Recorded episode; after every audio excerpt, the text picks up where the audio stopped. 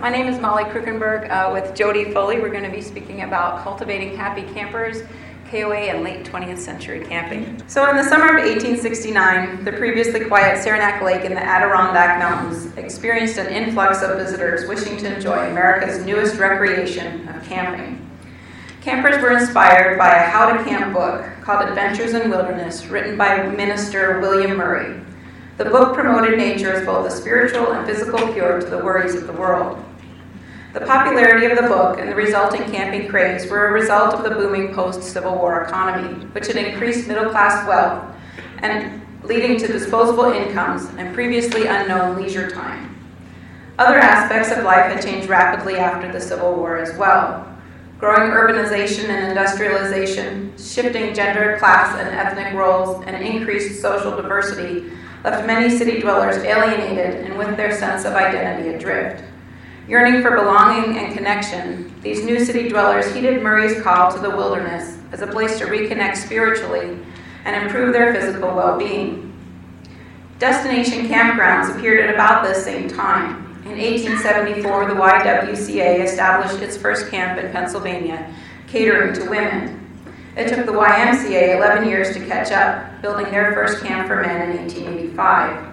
And over the next few years, girls and boys camps were constructed by the Boys Clubs, the Boys, Boy Scouts, and the Girl Scouts. National parks were a natural fit with the growing camping craze. Established in 1872 and 1910, respectively, Yellowstone and Glacier National Parks attracted many visitors to their vistas. In the earliest years, the campers visiting the parks were generally wealthy, and their trips often lasted for several weeks. They were accompanied by guides and transported themselves and their gear on horseback. The Park Saddle Horse Company operated in both of Montana's national parks provided full service camping for their visitors who ended their days at semi permanent campsites with wall tents to protect them and cooks and staff to wait on them. Outside of the realm of the wealthy, most early campers were seeking escape from their urban lives, and many used their automobiles to do so. Early in the 20th century, the automobile had become an integral part of the camping experience. The first campers using cars did not want to commit to specific plans or destinations, so they packed gear that would allow them to feel at home or wherever they happened to stop for the night, even if it was a park, a field, or just the side of the road. While some automobile owners tinkered with their own vehicles to equip them for camping expeditions, in 1910 Pierce Arrow introduced the first motorhome offered for sale. Early campers, like the one shown here, which boasted beds, an icebox, and all the comforts of home, and they became more and more widely available. Although the cost to produce a motorhome kept production relatively low until after World War II more people on the road in the automobiles or motorhomes, auto camps began to appear across the United States, with the first city run auto camp in, opening in Arizona in 1913. The first of these camps were simple, located in parks or fields outside of towns, but within a decade there were thousands of auto camps around the United States. And while earlier camps were free, by the 1920s privately owned camps opened and camp owners began charging fees for their services. Campers also use their automobiles to pull travel trailers. The first non tent travel trailer was built in 1910, and in 1916 the first tent trailer appeared. In 1920, the iconic Airstream trailer hit the road, although it wasn't called the Airstream until into the 1930s.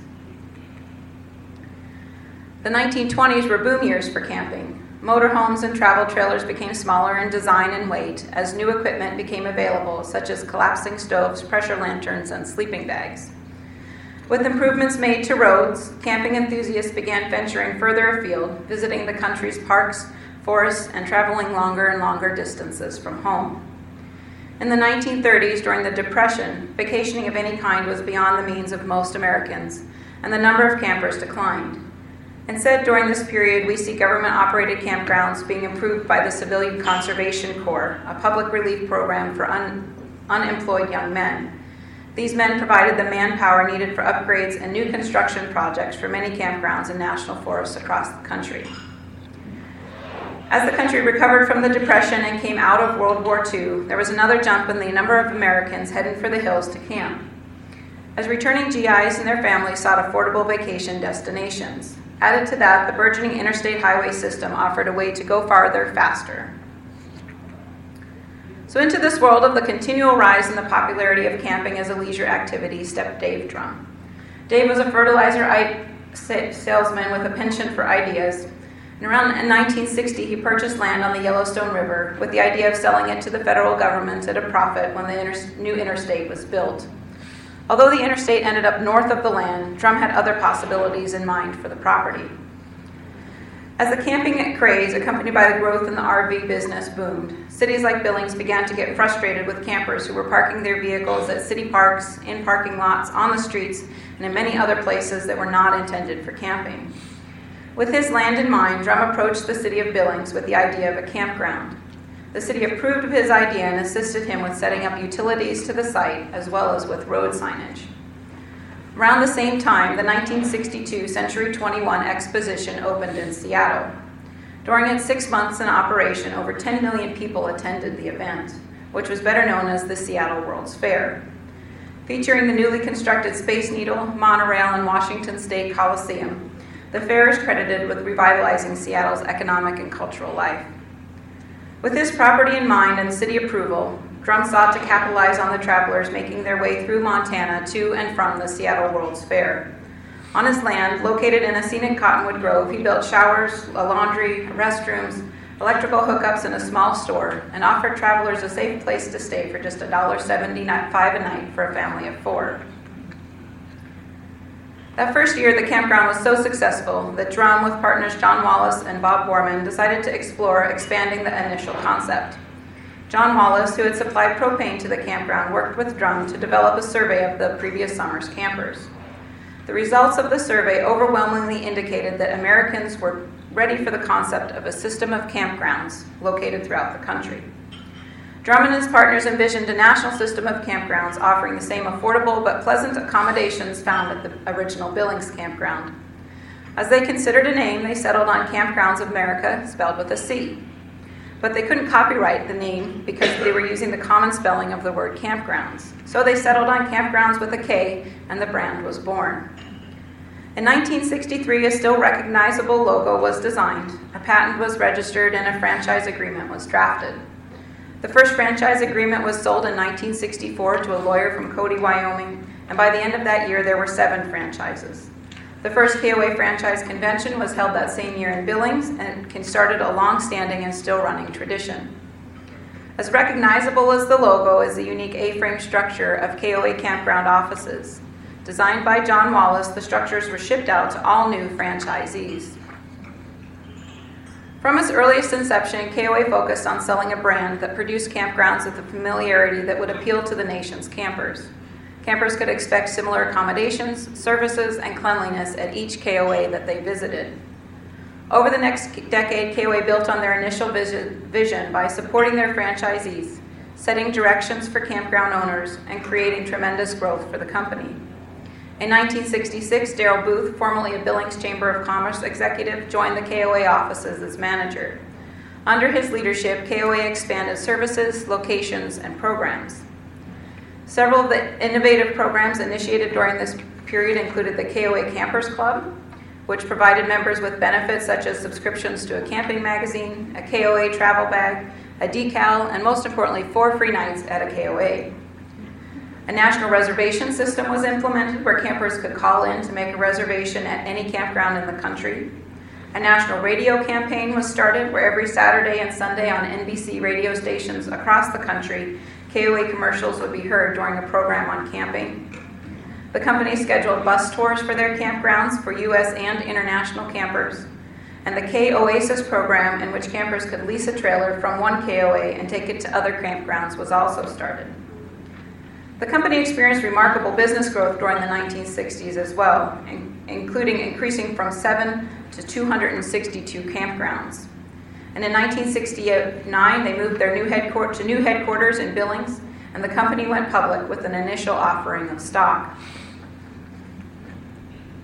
During the early 1970s, marketing objectives for the KOA company shifted from expanding the campground system to putting more campers into existing campgrounds, although this effort did not deter the construction of many, many new KOA sites during this time. The first years of the new decade saw continued innovation in camper programs and campground developments. The RKOA program was initiated with locations in several western states.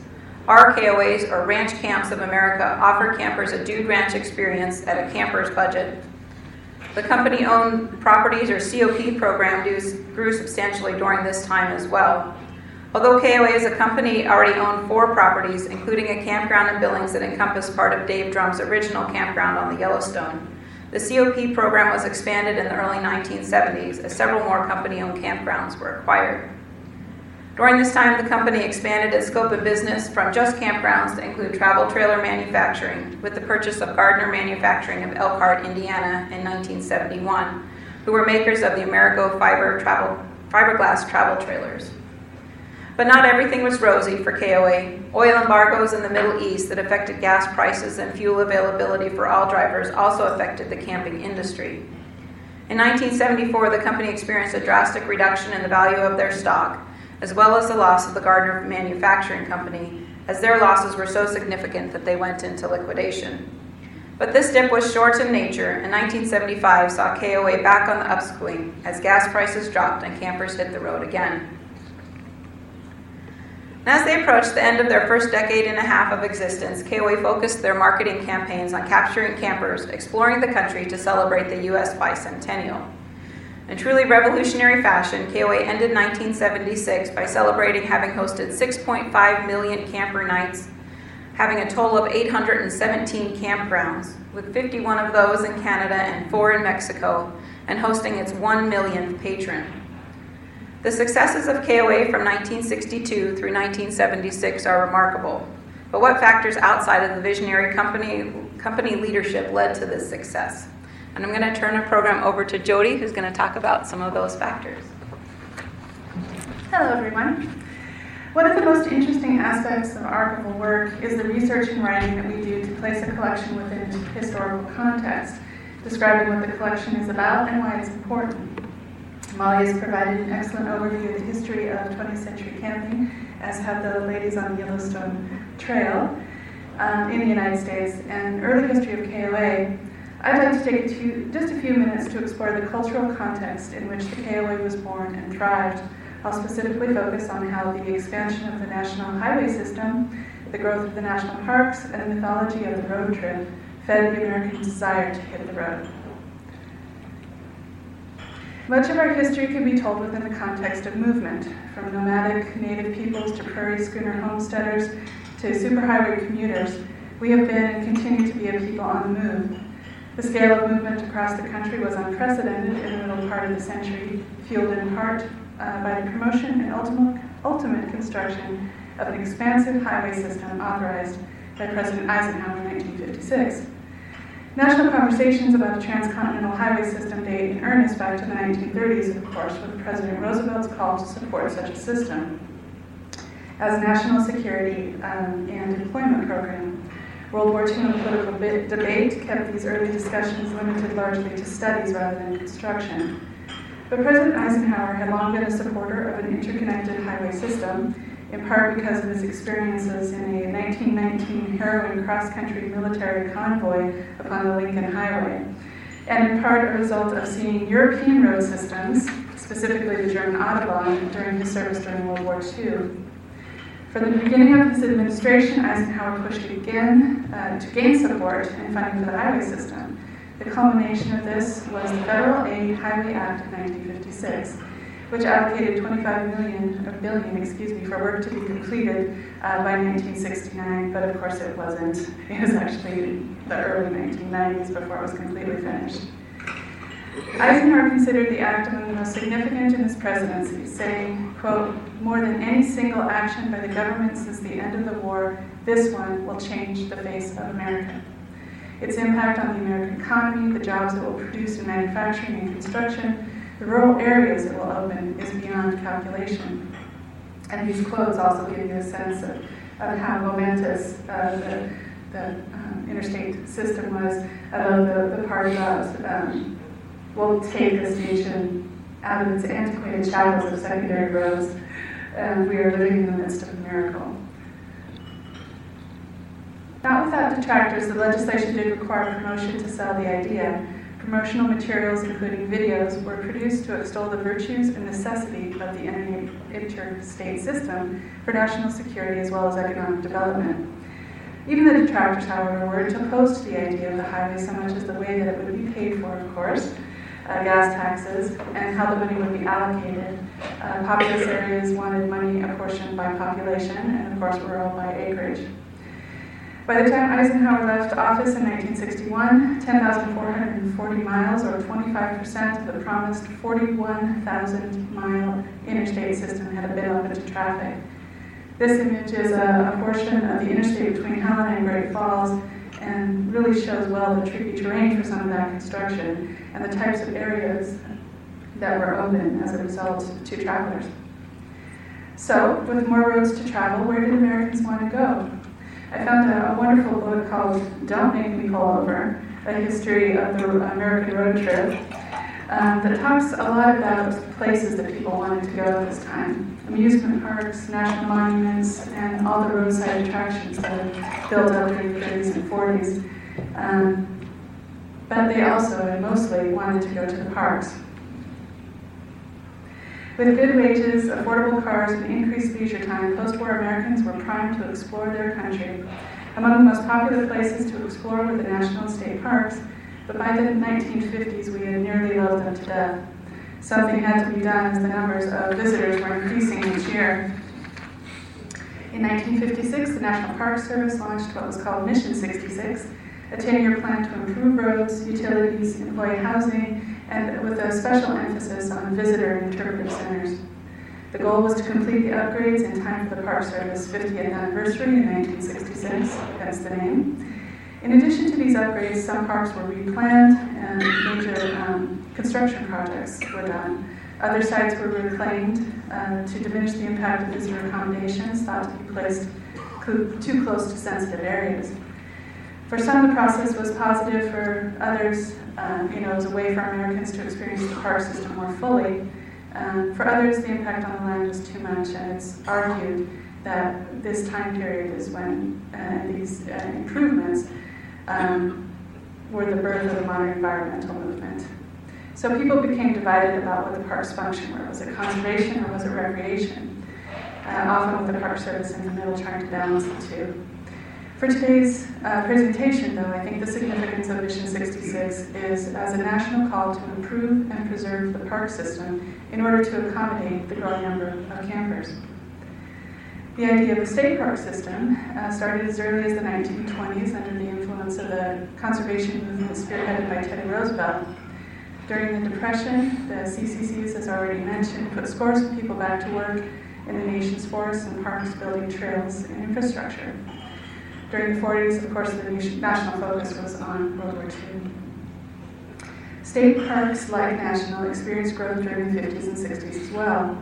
Work during the Kennedy administration's uh, Bureau of Outdoor Recreation ultimately led to the passage of landmark legislation like the National Outdoor Recreation Act and the Land and Water Conservation Fund in 1965. This act provided funds and matching grants to federal, state, and local governments to support recreation and the protection of natural, natural, national natural treasures in the form of parks and protected forest and wildlife areas. Montana's first state park, uh, established in 1936, was the Lewis and Clark Caverns, which used uh, extensively CCC labor on its facilities and infrastructure. Uh, Montana State Park System officially started in 1939, but the funding really wasn't there, and the commission uh, dissolved in the 50s it really, the state parks didn't come into their own um, until they were transferred to Fish and Game in 1965, along with the mandate to conserve and provide recreational and cultural resources. With federal and state support, the program flourished, and by 1978, with the name change of the Montana Fish, Wildlife, and Parks, um, the importance uh, and growth of the parks was really seen.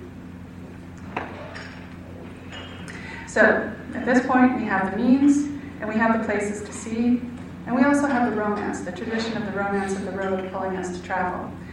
Not that this really started in the 1950s, it started, uh, as the ladies um, indicated so well, as soon as there were cars to take the trip.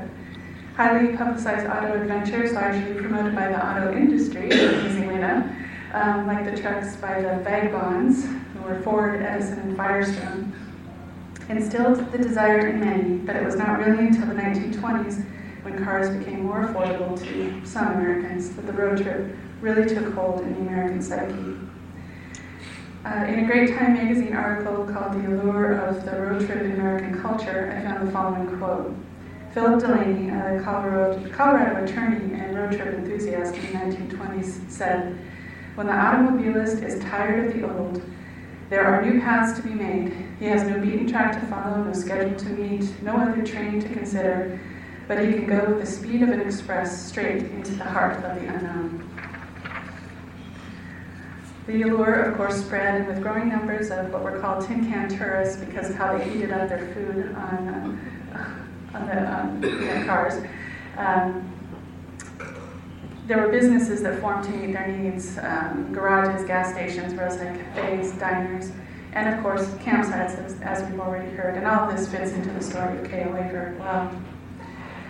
Another quote uh, for that time magazine article as cost fell and reliability increased, as the successful outings of the few became, began to inspire the many, and as the thrill of the new technology spread through an ever wider range of populace, motoring for pleasure insinuated itself as a notion in the minds of Americans. So for the rest of my time, I'd just like to um, show some slides and some information from the collection. Um, we're really excited to have this collection because it fits within the arc of, of material that we have on uh, transportation, on um, getting out there as Montanans to camp and so forth. Um, a lot of the material that we had was very early on, and this puts us right into the 21st century and recreation as Montanans know and love it.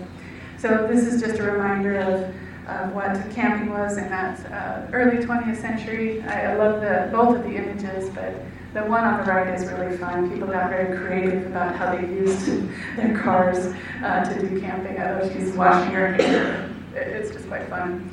But what we're looking at as a result of the KO, KOA collection is a very different sense of camping. If you look at these images, you've got people doing recreational activities at the campsite rather than the campsite being the ultimate destination or a stop along the way to someplace else.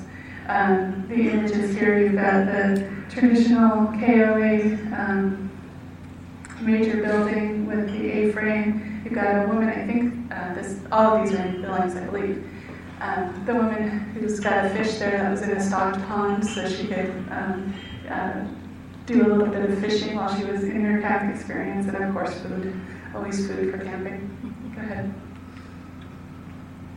One of the um, major strengths within this collection is all the information about the franchisees and the role that it's played in the uh, company. Most of these images are from 1964 of different people who were franchisees. And as Molly stated, um, the significance of the franchisee program was really the stability from campsite to campsite um, so that folks knew what they were, were going to be getting. Uh, and part of that came from this idea of the KOA uh, universities, which started in 1970, and that's an image of one of the universities, so that the franchisees get the sense of what the expectations are from the company. Uh, but also, it's an opportunity for them to um, talk to each other about the challenges and so forth of running campgrounds. So it's a really great program, and the information that's in there I think it'll be wonderful for people to get a sense of how that training changes over time and what it means over time for the franchisees to participate. Uh, and of course, there's always going to be one more bed. There we go. There's going to be economic changes and so forth, and uh, this is just an image of the KOA executives in 1969 um, when uh, public offerings were offered for the company. Uh, the other image I thought was fun because it shows the, the less buttoned down side of the executives. Of course, how they're going to celebrate their, their effectiveness and, okay. Um, their successes, they're going to go camping, of course. And this photo, I think, uh, the message on it said something about 400 miles into Canada. So we don't know exactly where they were, but they're having a good time. Um, another thing that's really interesting within the collections is if you look at um, all the directories, and I put out a copy of one directory cover and um, on the back are some recipes. But all of these directories are wonderful um, pieces of history because they show the changes in camping over time. The campers, the camps campers themselves as well as the information provided by KOA. So you see the RVs here. Um, one of the images there says something to the effect of instant, uh, instant vacation, and that was kind of the mindset behind RVs that you took your home with you, basically. Very different mindset than getting out into the wilderness, uh, like that earliest um, sense, or that earliest photo that I showed you of camping. The image in the upper right is the Amerigo camper that Molly mentioned. What I think is really neat about this piece is that if you look at the very back, that piece actually comes out. Um, and so it kind of forms a little A-frame, and that's part of where the sleeping arrangements were. Um, I, I, just thought that was really very clever. and then, of course, the bottom one is just an, an example of a very modern, um, sort of a palace on wheels some of these RVs are now. Um, of course, we, there's a lot of information on the promotion of the company, and sometimes that was done with, uh, with celebrities. We've got Hugh Downs, um, Olga Korbut. Uh, in the lower hand there, I think that's Ed McMahon. There was also, um, there's a lot of photos of uh, Miss Campground of America. And the upper piece I threw in because I thought that was fun, that's Jim Rogers.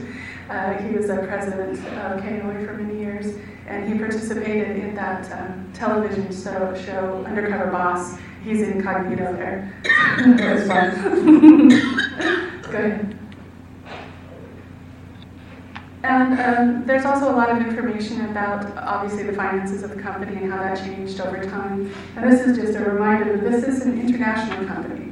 Um, at one time, the company had uh, US, Canada, Mexico, and Japan um, sites. Um, predominantly now it is the United States and Canada, but I think folks who are historians looking at the track and train of this company will have a really, um, there's really good information on there about how things changed and economics affected the company.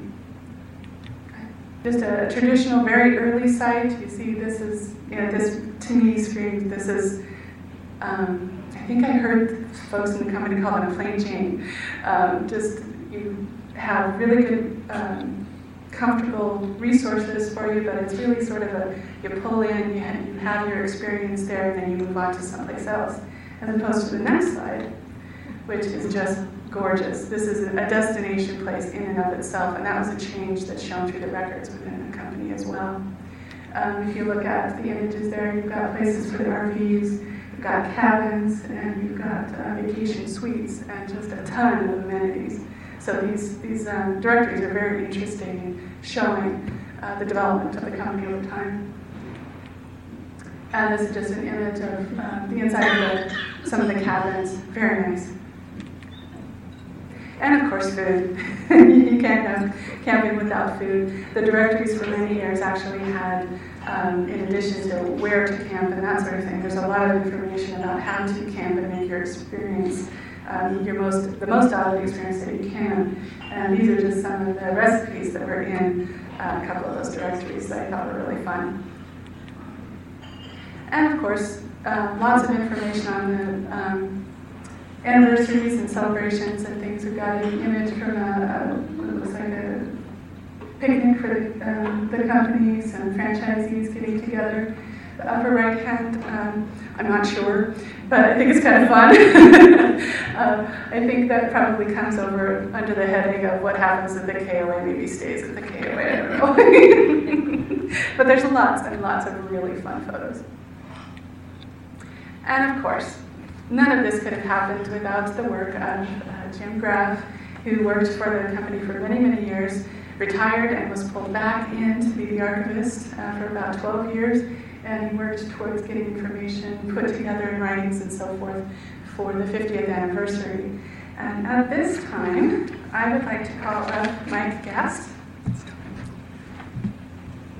Uh, thanks so much, Jody Molly. And I, I just wanted to uh, acknowledge some of the folks who got here from KOA today that, that are responsible for this. And uh, first off, the leadership uh, of KOA. Jim Rogers, who you saw at the Undercover Boss photograph, uh, Jim was our, our, CEO for many years, and uh, he had the original vision. He knew what we had in the building. We had a lot of historical uh, materials scattered through offices and file cabinets. And uh, Jim kind of got it coordinated by, by bringing in uh, Jim Graff back in as our archivist. And, And uh, God bless Jim Graff. He, he went through everybody's offices. You couldn't keep him out of your desk drawers. Uh, every pin, everything that uh, he could find was, uh, was archived and put together. And if you've ever been up to our corporate offices on the fourth floor in Transwestern 3, you'll see uh, our walls are decorated uh, with KOA history as much as we could muster to put on the walls. Uh, Pat Hittmeier, our, our current CEO, who couldn't join us today, uh, has a 36 year career now at KOA. So much of KOA's history is his history. And it was, uh, it was interesting to watch when, when, uh, uh when Jody was over collecting the materials we had uh, squirreled away in our basement. Uh, Pat came down and just to, see what was going on and, and to kind of see what, what, they were, what they were gathering and he lost himself for the afternoon in there. Uh, you could see him uh, reminiscing his entire life, uh, his working life through KOA, uh, which was uh, was really really fun to watch. And uh, and we, we've got our, our, our, current president. have, have, please stand up. Sorry, our, our, current president, and that Toby O'Rourke. Toby is a Montana girl, long history in Montana. And Toby's only the sixth president of KOA in their 56 year history, so it's, it's a really short chain uh, of passing along. Toby's been nothing but supportive of what we've done here, and uh, uh, as Jim and I had, uh, Jim Graff and I would have lunches over, over time, uh, it became evident that we had to do something with all this stuff, and we really didn't know where to go with it. And, uh, and Bruce Wittenberg, who I've got a history with, he was my boss at the Gazette again, that short history leash that, that we're all tied together with. Bruce approached us and, and we've talked with Jim who made arrangements for this collection to, to be part of the, of the permanent collection of the Historical Society. We're, we're so happy that that, that, that happened. And, and uh, I wanted to point out one more person, Doug Mulvaney back there, who, who I worked with. Doug is, Doug is one of the guys now that's leading KO into the future. Doug is the guy that designs campgrounds for us and makes the improvements. And, and decides what comes next. So uh, our history is in really good hands because we've got guys like Doug over there uh, planning the next the next level of KOA. So when you see, when you see things like that Cape Hatteras KOA and the buildings, the facilities there now, a lot of that is his making. He's involved in all of that. So and and again, Doug had history back. He used to work with Bruce too over at the Gazette. So uh, so we've uh, we're all tied together. Our, our histories are intertwined. Uh, 56 years in, in Montana and uh, in Billings, Montana, and we aren't going anywhere. Uh, we love it here. It just makes all sorts of sense, and uh, we're at 508 now and growing.